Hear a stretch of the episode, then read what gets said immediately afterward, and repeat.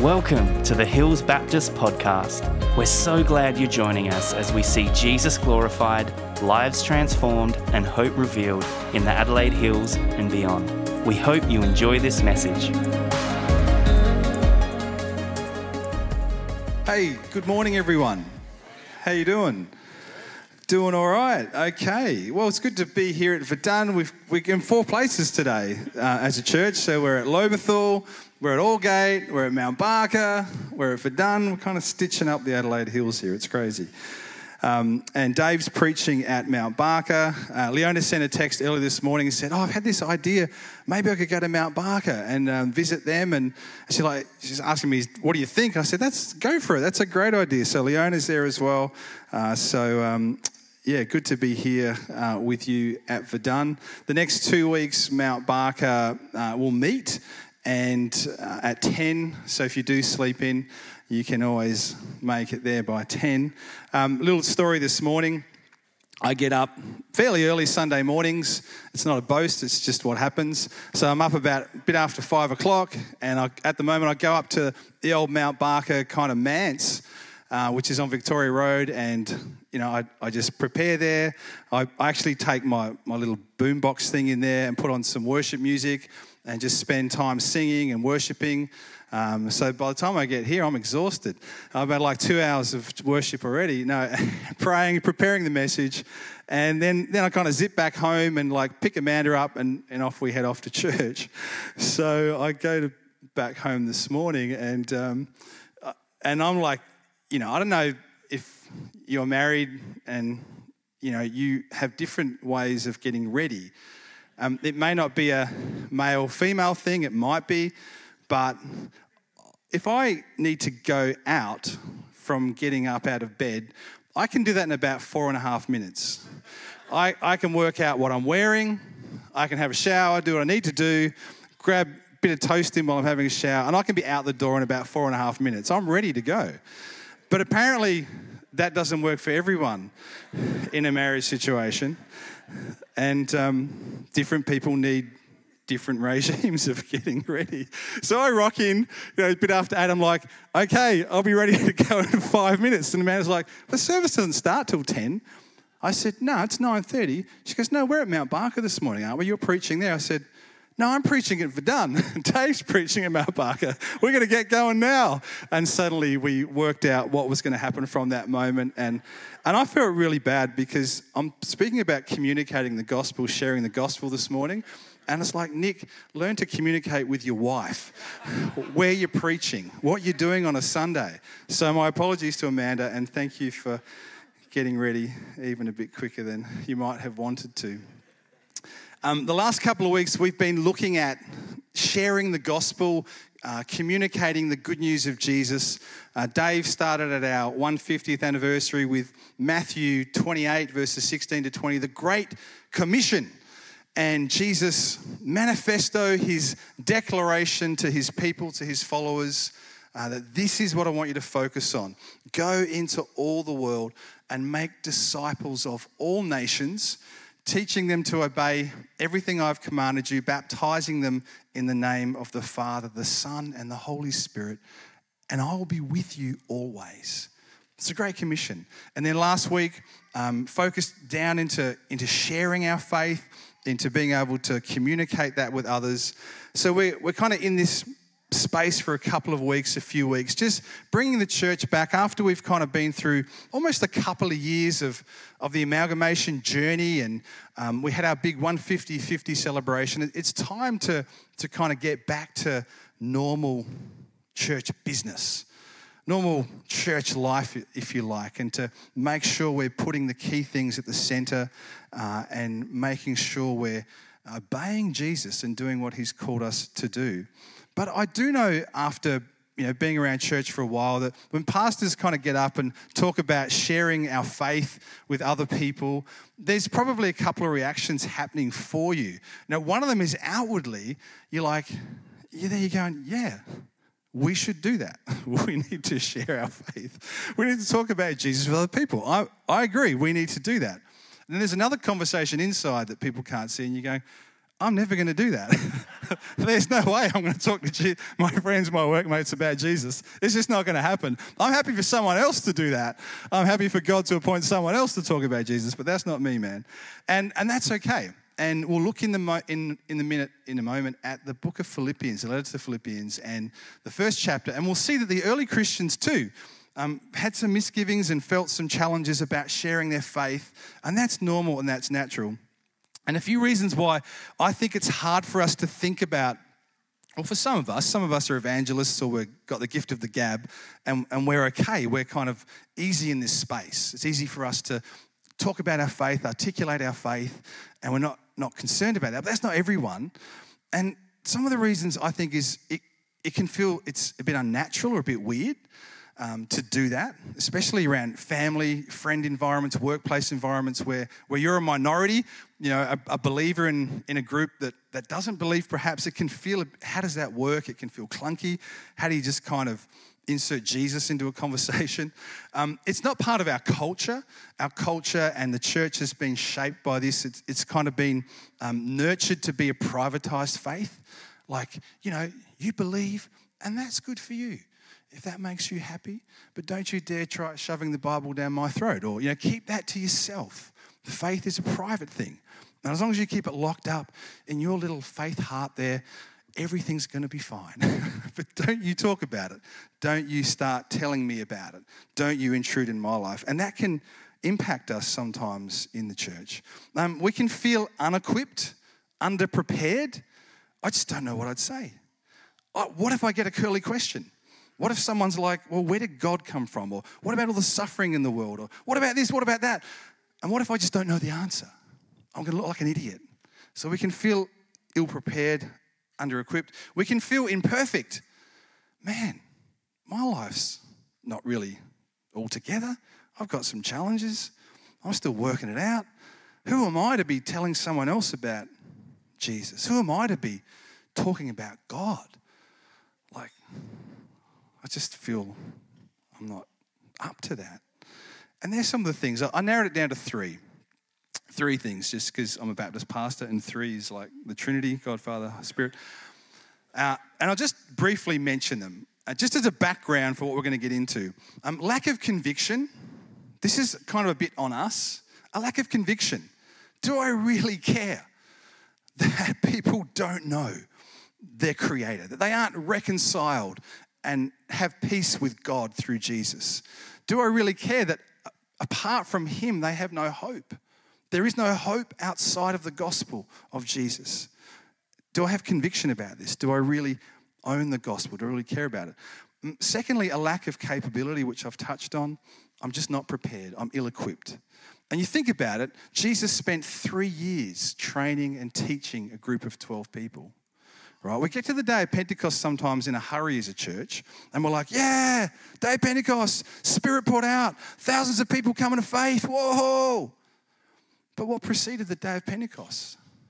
Three years of day on day teaching, of walking with Jesus, listening to Him, watching Him pray, watching Him do His stuff, asking Him questions, sitting around the campfire at night, being discipled, being prepared for the coming of the Spirit to do His work. So we can feel a lack of capability. And then there can be a lack of circumstances. It's like, hey, I'm a pastor. All I do is hang around Christians. When do I get to meet people who don't know Jesus? Or, you know, I work in a Christian school. You know, my kids play with Christian kids. They go to Christian youth group. I go to Christian church. I'm, I'm just around Christians the whole time. I just don't have any circumstances where I get to meet and interact with unbelievers, non believers in a significant kind of way. So there's three reasons. Um, and one thing I'd say too, as we talk about evangelism and mission, is, and you can locate yourself in any of those three, that you may not be in any of them, that's okay.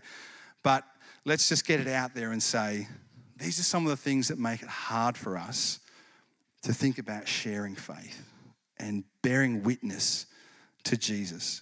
But we need to understand evangelism and mission is not the only thing the church is called to do.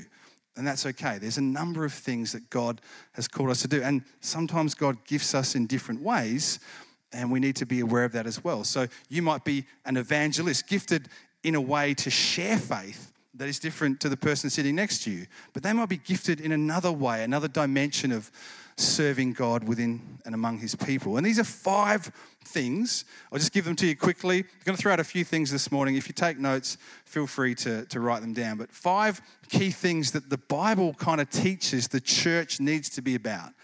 The first one is worship. The first thing we're called to do is worship. Love the Lord your God with all your heart, soul, mind, and strength, and love your neighbor as you love yourself. So, worship is the high calling and privilege and honor of the church, of every Christian believer, is to worship God, to be in right relationship with Him and worship Him. Secondly, discipleship, to actually daily live a lifestyle of following Jesus, of learning from Him, of becoming more like Him, of living for Him and with Him. Discipleship, actually a lifestyle. Conversion takes a moment, discipleship takes a lifetime. And people need to be coming to Christ and to be saved, like last night we heard, being baptized, coming to faith, that's an instantaneous thing. It's a crossing of the line which has to happen. But discipleship is a lifetime of following Jesus. Thirdly, fellowship. One of the purposes of the church is community and fellowship, to gather together like this, to serve and support one another, to encourage each other, to be a body of believers that's attractional, living the new kingdom life together, learning how to do that as a community. Fourthly, ministry. God has called each person in the church to serve in ministry, to offer their gifts, their time, their talents, their treasure to the kingdom of God and to advance the gospel. And fifthly, evangelism and mission. And that's where we are. We're in that fifth purpose at the moment. So I just wanted to locate evangelism and mission in like the wider purposes of the church. It's a key uh, central plank among a group of others. Um, and it's one of the great privileges of being a pastor, speaking evangelism mission over the years, is seeing people come to know Jesus. Actually, seeing people come from no faith to saving faith. And then also helping and nurturing and supporting people to grow in their faith to know more about Jesus, to become more like him. It's a privilege and it's an honor. I remember the first baptism I did of a young guy called Brendan. Um, I was a youth pastor and, you know, a year or so into ministry. And this guy was a great guy. And he was about 17 at the time, growing up in church, kind of been around the church his whole life. Um, and we connected really well and we had Bible studies with, with the youth and stuff. And he, he came to a place of faith for himself. Not an inherited kind of my parents are Christian, you know, I've just inherited Christianity kind of thing. No, he came to a place where he understood the gospel. He understood who Jesus was and what Jesus had done for him. And, and he gave his life to Christ and he was baptized. And I remember at his baptism, he got up in church and no joke, this is what he said. He said, I've been going to church all my life, and to be honest, it's been as boring as poop. this, is, this is more of a traditional kind of morning service as well, you know. And he's just like, church has been as boring as poop. and he's, then he talked about how he'd come to know who Jesus is, and he understood what Jesus had done for him and how he'd been saved by his faith in Jesus, and we baptized him. And I remember thinking, this is such a blessing. Imagine having a, a, role to help people know Jesus, help people grow in Jesus. It's a privilege and it's an honor. And, but the thing is, it's not just for pastors and leaders to do this sort of work, it's for the whole church, helping people come to know Jesus, helping people grow in Jesus is something that we all own. The gospel Paul says in Philippians, is something that we all own. And as we head to chapter one of Philippians, if you've got a Bible, you kind of like to track along, and that's where we're going to be.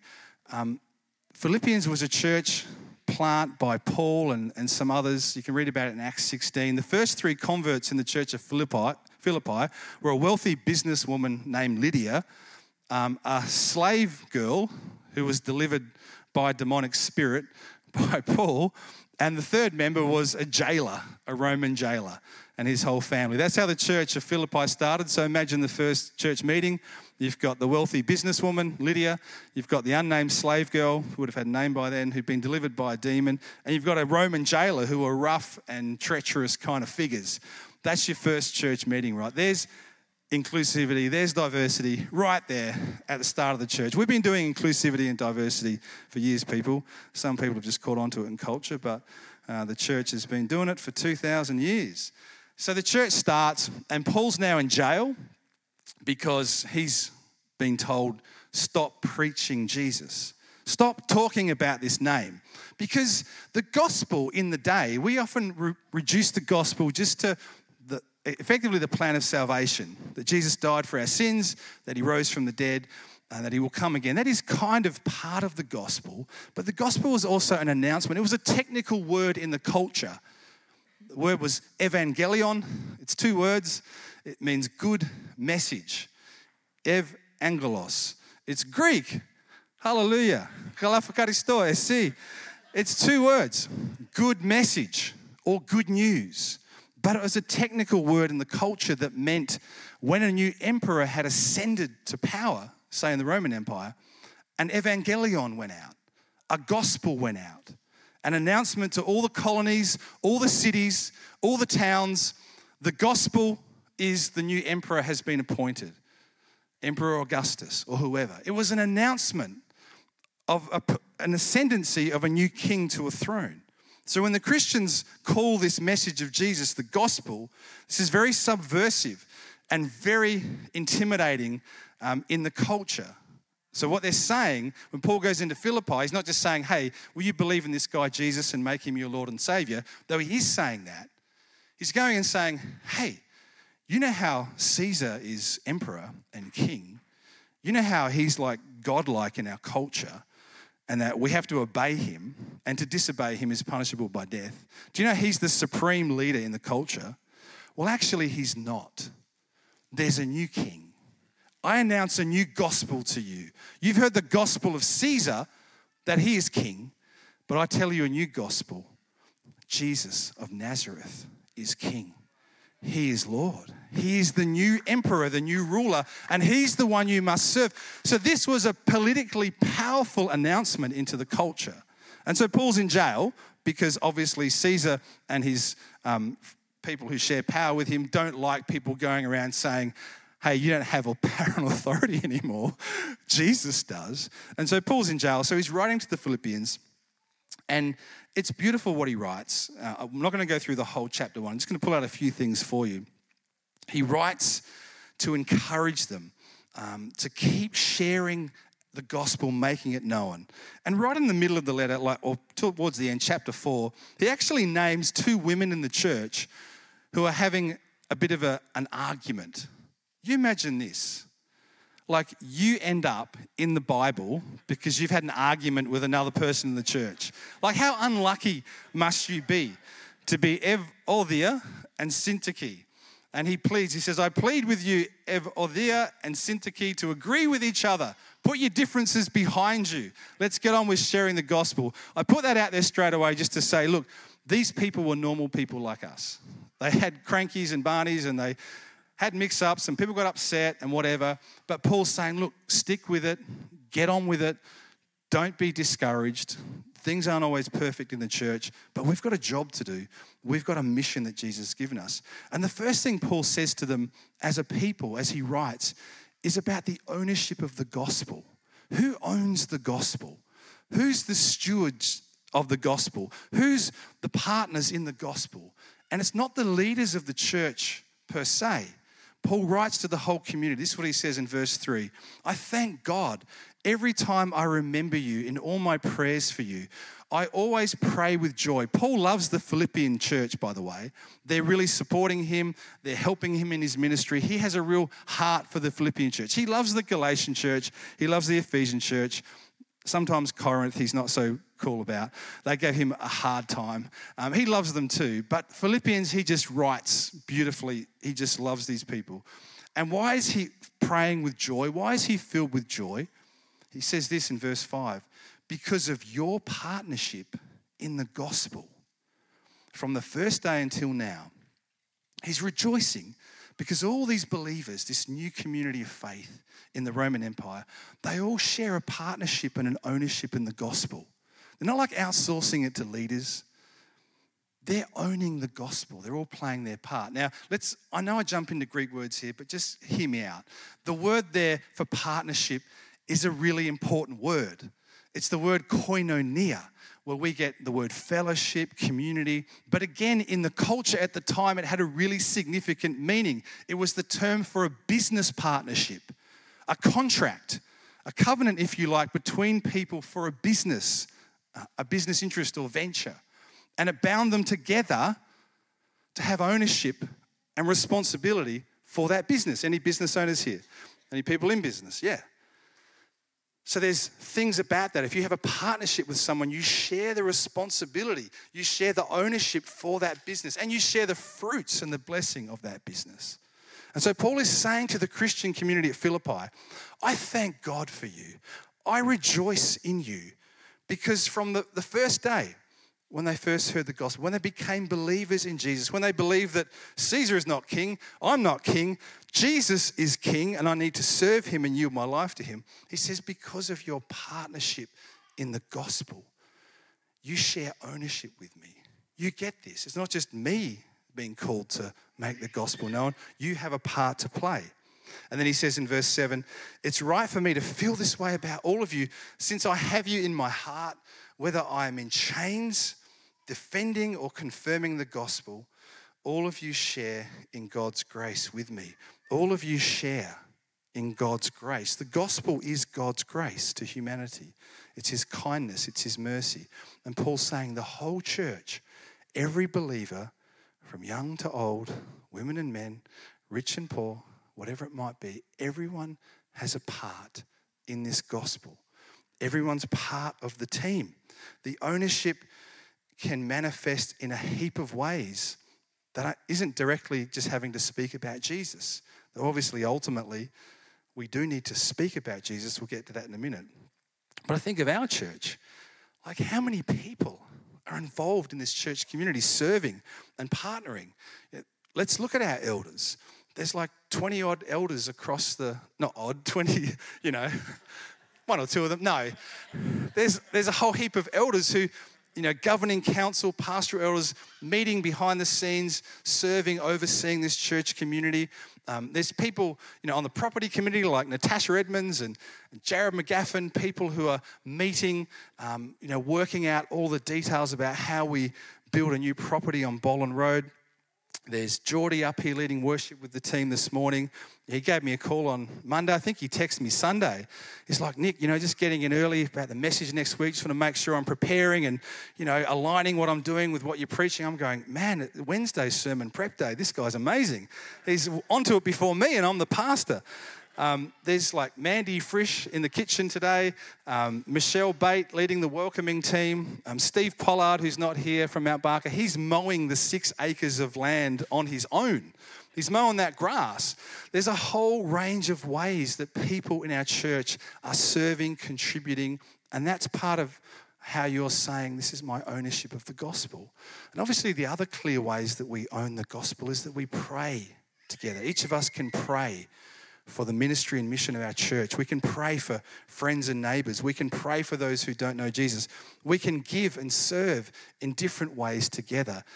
But hear this, people the ownership of the gospel, the stewardship of the good news is for every follower of Jesus. There's no passengers in the kingdom of God, there's no bystanders, spectators in gospel work. You're either all in or you're not in. You can't be hard hearted, half hearted. Jesus calls for wholeheartedness. And we own the gospel together. He doesn't have a plan B, like, oh my gosh, the church has stuffed it again. I'm going to find another plan. He doesn't have that. This is his plan, is us to steward the gospel, to carry the message, and to bring that to our nation, to our nations, to our neighbors. Just quickly turn to the person next to you and discuss this question What is the gospel? You got one minute. What is the gospel?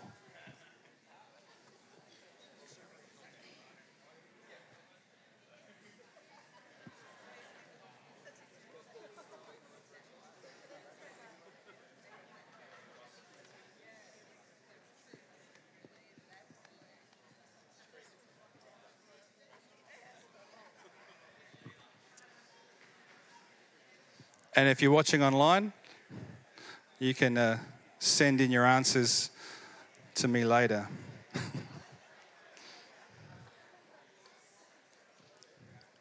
well, it's a good question, and we're not going to answer it here completely, but it probably helps to think if we own the gospel, if we're stewards of the gospel, what is the gospel? Just four quick things I want, I want to give you um, because, you know, I, I, want to be generous. Just four quick things what the gospel is. Um, and it, it, may, it may shake you a little bit when I say this, but let's go there anyway. It's not just the plan of salvation that Jesus died on the cross for our sins, that God raised him from the dead on the third day, that he ascended to the right hand of the Father, that he will come again to judge the living and the dead. That is a part of the gospel.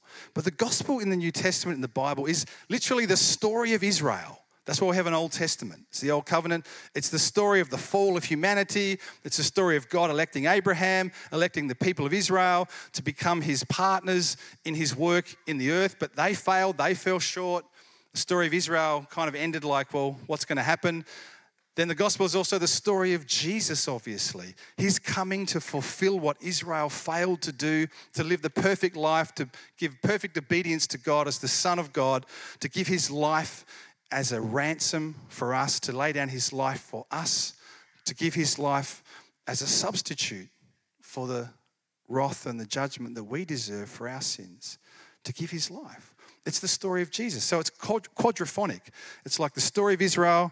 It's the story of Jesus, of course, at the center. It's the plan of salvation, how God saves us through the cross, through the resurrection, through the forgiveness of sins. Jesus died for our sins. He was raised to life on the third day. That's the, the plan of salvation, how God saves us. And fourthly, the gospel is also the method of persuasion, how we communicate it. And what we see in the New Testament, what we've seen over church history, is as Christians uh, begin to understand the story of the Old Testament, as they begin to understand the story of Jesus, as they receive and understand and, and enter into the plan of salvation, how Jesus saves us, as they gossip the gospel, the method of persuasion, God does something and God saves people. As Christian people, understand the fullness of the gospel and as they begin to share that, communicate that, live that, God saves people through that gospel. That's how we were saved. That's how we came to faith. So keep that broader perspective of what the gospel is. It's full, it's beautiful. But if you want a shorthand version, because you've run out of paper with your notes, the gospel is Jesus Christ. It's not a program, it's not just a teaching. The gospel is a person. Jesus is the gospel. And to understand Jesus is to understand the Old Testament, is to understand the plan of salvation, what he did for us, is to understand that he wants us to gossip the gospel. And that leads to the second thing. The Philippians owned the gospel. They played their part in, in whatever way to serve the church community, the mission and ministry of Christ. But then, secondly, Paul says I want you guys to share the gospel as well. I want you to share the gospel. And each of you is in a sphere of influence, a place you're uniquely designed and your personality, your gifts, your life experience, where God can reach people through you that He can't reach through me. God can reach people through me that He can't reach through you. They're all uniquely placed. God will use your life experience, your gifts, your personality, He'll use all that if you allow Him to help you be a person who shares the gospel with others. Verse 12 in chapter 1 of Philippians. I want you to know, brothers and sisters, that what has happened to me, that is, he's in jail, and Roman jails were dark dungeons, they were disgusting places. Um, no one helped you or fed you or clothed you or did anything. If you had no one to help you, you just rot and die in those cells. It was an awful place. It was terrible. I mean, jail's bad enough today. But in that day, it was just obscene. But Paul's like, hey, this has actually worked out well. He's like, I want you to know, brothers and sisters, that being in jail, it's actually worked to advance the gospel. Listen to this guy. He's off the charts. Um, verse 13, as a result of me being in this dark dungeon, this disgusting tomb, as a result, it's become clear through the whole palace guard and to everyone that I'm in chains for Christ. It's like, I'm getting to share Jesus in the prison. And the prison was located near the palace, one of Caesar's palaces.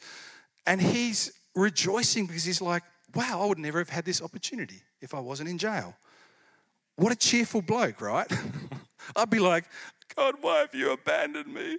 I was serving you, I was trying really hard, you know, and here I'm in jail. It's awful, Jesus. I thought you loved me. And Paul's like, this is so good. Like jailers are coming to Christ people, like prison guards are coming to know Jesus. Their whole families are turning to the Lord. So he's so excited. But then this is his second excitement, verse 14.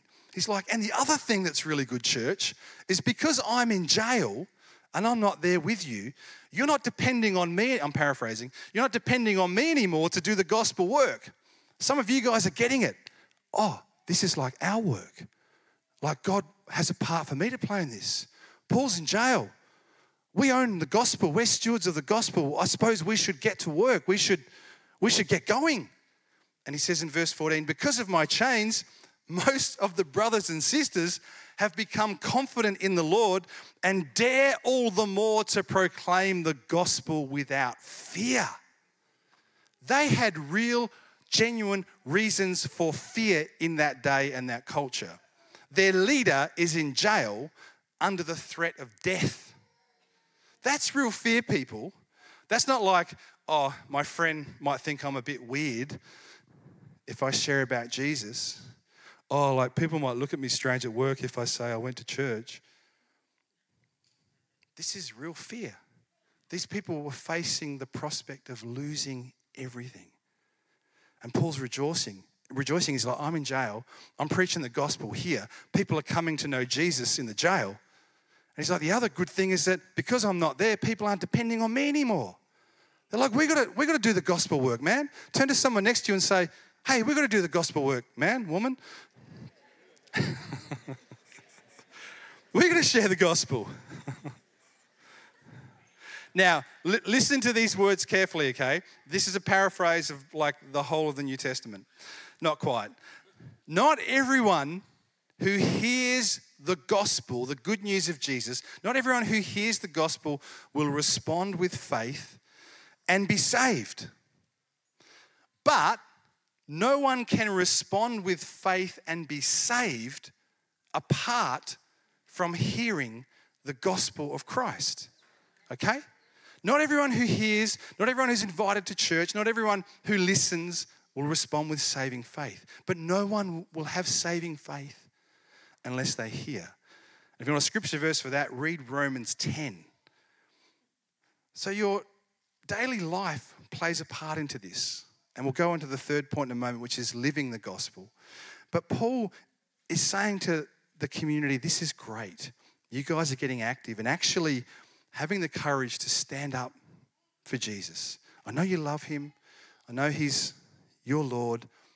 I know that you appreciate what he's done for you, but you're starting to get the next step in discipleship is to actually out yourself as a believer actually be able to say, you know, I don't have all the answers, but Jesus is, is really central to my life. Jesus has made a difference in my life. Um, and if, if that weeds you out, I'm sorry, but it's just the truth. And Paul says in Colossians 4 5 to 6 be wise in the way you act towards outsiders. Make the most of every opportunity. Let your conversation always be full of grace, seasoned with salt, so that you may know how to answer everyone. Paul's like to the Colossians saying, Be prepared, people. Be prepared to share um, about Jesus when the opportunity arises, and it will if you ask for it, if you are ready for it. 1 Peter 3 15. Always be prepared to give an answer to everyone who asks the reason for the hope that you have. Always be prepared to give an answer. Okay, my life's not perfect, life's tough kids are going through a difficult time, whatever. I've been through some hardships, but I have hope. I'm suffering some things in my life right now that are tricky, that are difficult, but I'm not without hope. Jesus gives me hope that one day all is going to be well. One day all is going to work out. I have hope, even though I'm not perfect like you, my non believing friend. Work, and then 1 Thessalonians 4.11. Make it your ambition to lead a quiet life. I love this verse, and you can use this anytime someone's annoying you. You should mind your own business. I'm not quite sure that's the emphasis Paul had there, but make it your ambition to lead a quiet life. You should mind your own business. Work with your hands, just as we told you, so that your daily life may win the respect of outsiders. You know, one way of sharing the gospel is just to be good at your job, show up on time, stay a bit later, go the extra mile. You can serve Jesus and make Jesus known just by being a good worker. And your boss and your co worker's like, hey, this person's, they're really good. Win the respect of outsiders is a way of sharing the gospel. So we do that as a church in a number of ways. Like many of you are involved in parachurch ministries. We've got Alpha happen recently, Kairos, we've got mission partners, youth and kids um, where we're sharing the gospel uh, through our Sunday teaching, through life groups, through mission partners like Miracle Connect. Um, I checked their mission this week. This is it to see communities of Christ's followers multiplied in the Middle East and North Africa. And as a church, we give about $120,000 a year of our income and offerings and tithes to these mission partners to help share the gospel beyond just our own neighborhood, which is wonderful. But what about you? What's your story? Do you know the historians of the early church have worked out that they reckon that well over 80% of people who became Christians the first 300 years did so through lay people, through non Christian leaders, not through pastors and teachers and evangelists, but just through ordinary, everyday Christian people going about their lives, schooling, working, whatever, that most people came to faith through a relationship with someone who was a Christian. It wasn't some fancy evangelist. Um, and that's how the kingdom grew. That's how the Roman Empire eventually fell over, and there was like tens of millions of Christians everywhere. Uh, as Christians, normal folk just every day lived their life for Christ, and their faith became contagious. In April 1855, there was a guy by the name of Edward Kimball, who was a Sunday school teacher in his church. And he had a little kid in his church who was from a poor family. He might have been 10, 11, 12, and he was working in a shoe shop during the week, this poor kid. And he was the only kid that Edward wasn't sure where he stood in his faith with Jesus. So Edward went to see him at the shoe shop one lunchtime and talked to him about Jesus. And the young lad became a Christian, became a follower of Christ. His name was D.L. Moody, which may not mean a lot to some of you, but D.L. Moody in the 19th century was one of the great, became one of the great evangelists of the church, and tens of thousands of people came to faith through D.L. Moody. But it was his Sunday school teacher, Edward Kimball, that cared enough to put aside some time to actually sit with him and explain who Jesus was and invite him into faith in Jesus. But it doesn't end there. There's a whole trail of key um, evangelists that came to faith through that line from Edward Kimball. The last one was this young guy who was at an outreach event uh, in his community in America, and the preacher was preaching for three nights. Hardly anyone came to Christ. But on the last night, this young guy was convicted and he became a Christian, a follower of Jesus. And his name was Billy Graham. And he preached to more people than anyone in the history of the church. Like millions and millions of people heard the gospel through him, and hundreds of thousands became followers of Jesus. But it all started, you know Billy Graham, many of you, some of you know D.L. Moody, but it was Edward Kimball teaching kids on a Sunday. You saw our kids up here today. See Youth Friday night.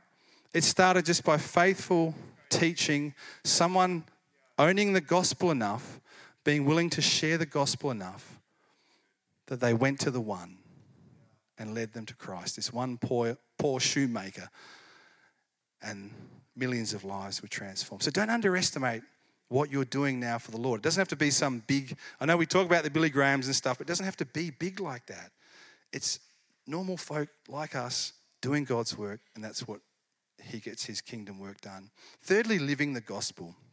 Paul says in verse 27 whatever happens, conduct yourselves in a manner worthy of the gospel of Christ. Conduct yourselves in a manner worthy of the gospel of Christ. It's one thing for the church, for Christians to own the gospel, to steward the gospel. God's given us this responsibility. It's one thing to share the good news of Jesus and to make Jesus known. That's really important. But then Paul's like, I want you to live gospel lives. I want you to live lives of grace, lives that reflect Christ, reflect his character, reflect his love, reflect his care for the weak and the ostracized, the outsider, for the hurt, the hurting, the broken, for the, the lost sinner, the prodigal. I want you to reflect Jesus in your living. Whatever happens, conduct yourselves in a manner worthy of the gospel of Christ, the King of Kings, the Lord of Lords, who left glory to come to this earth, to come and live among us, to give his life for us. And he didn't have to, he didn't need any of us. He could have wrapped up the whole thing and said, Forget it. I'm just done with humanity. I'm just wiping the slate clean. And yet he came and he gave his life. And he lived a perfect life. And he offered that love, that mercy, that forgiveness to those who trust in him, who believe in him. Paul says, conduct yourselves in a manner worthy of the gospel of Christ. Just as we wrap up, I want to, um, and I, I hope I mean that. I really do. I've just got a couple more things to say. But I looked into this week I kind of knew about it, but I looked into it a bit more in detail. That when people were baptized in the early church, we've got the accounts in Acts, and it's pretty sudden, right? Someone believes in Jesus and then they're baptized, and that's fine. That's a biblical pattern that we can do. But as time went on in the church, what they started to discover was that because it was persecution, because it was difficult, because it was hard to be a Christian in that Roman Empire, they started to see people falling away. And so the church started to go, okay, well, fine, believe and be baptized, but we've got to prepare people more. And they kind of went back a bit to Jesus' model where he takes 12 and he has three years with them before the Spirit comes and before they're released into ministry. Three years. And just listen to this. So, this is probably a hundred or so years into the life of the church. This is what they started to do.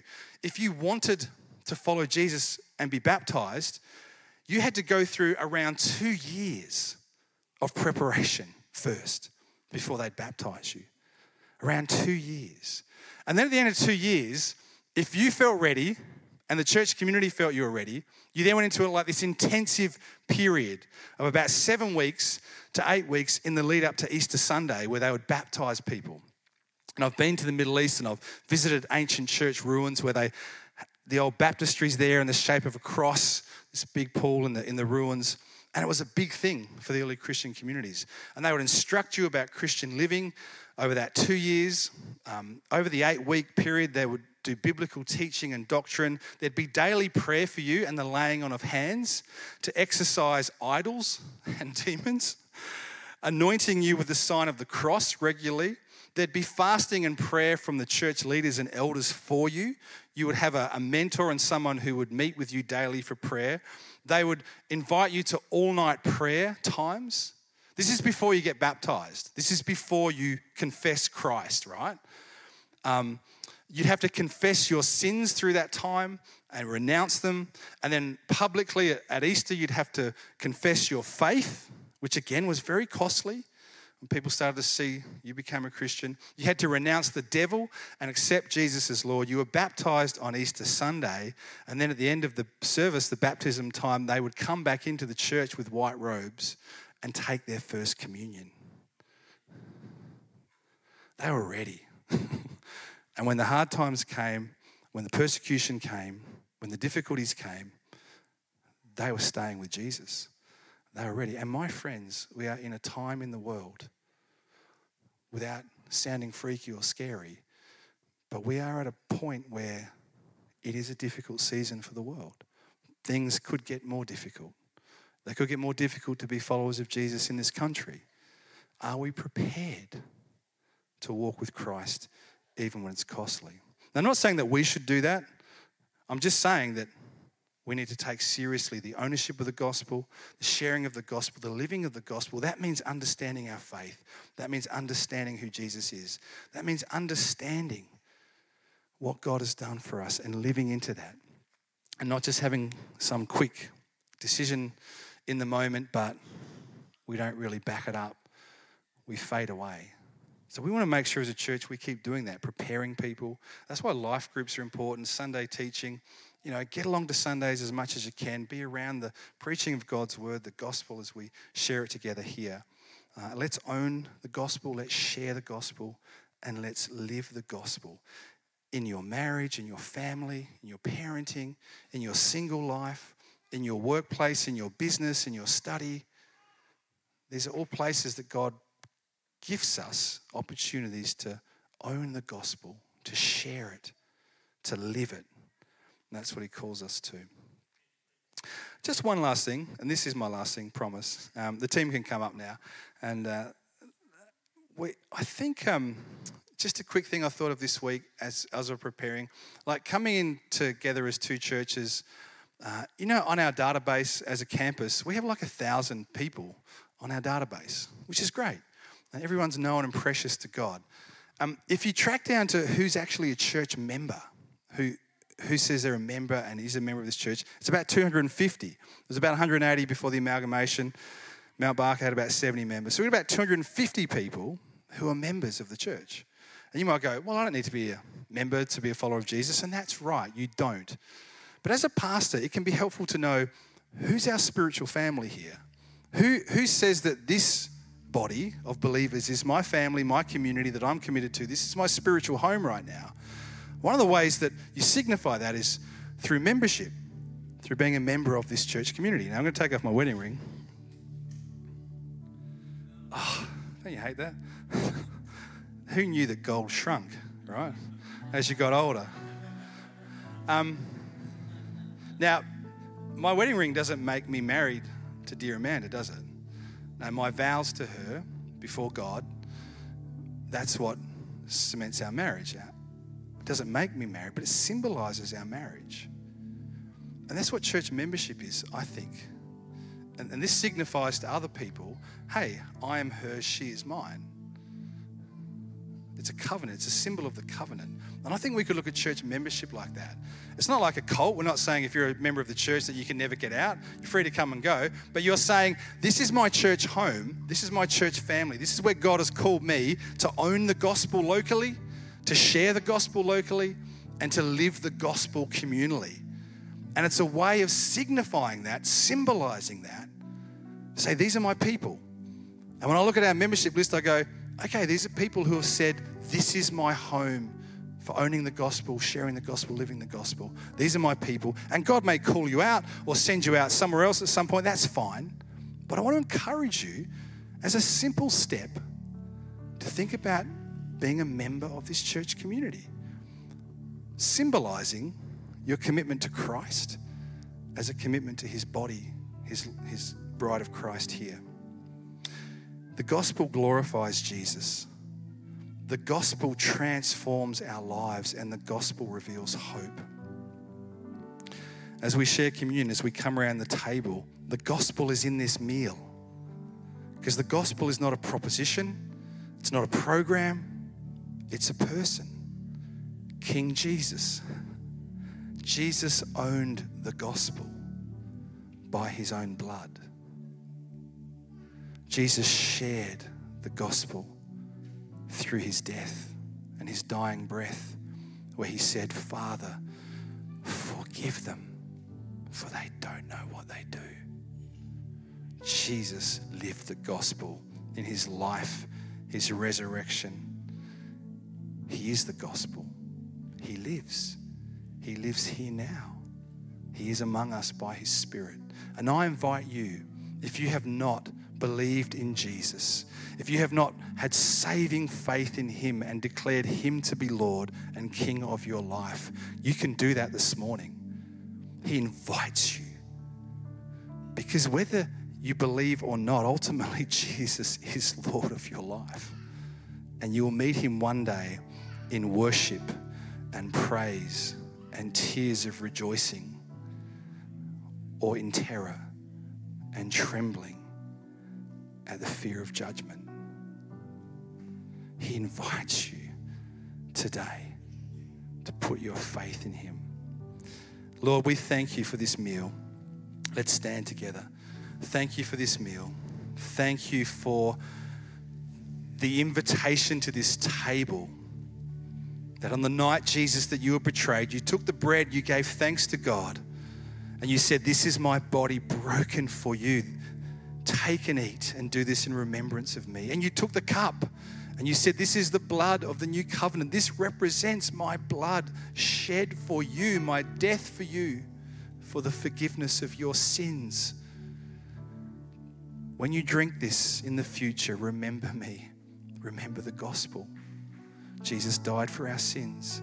Jesus was raised to life on the third day. Jesus ascended as king and will come again to judge the living and the dead. Lord, we thank you that you invite all to this table. No one is excluded, Lord. You invite them to put their faith in you, their trust in you. So we come to the table, Lord. For those of us who believe, we come to say, Lord, yes, we own the gospel. We take that seriously, Lord. Yes, we want to share the gospel, Lord. We're prepared to speak for you. Yes, Jesus, we want to live the gospel. And Lord, I invite those who may yet not yet believe that this morning they don't have to wait two years to be prepared. They can come and take this meal and say, Yes, Jesus, I believe in you.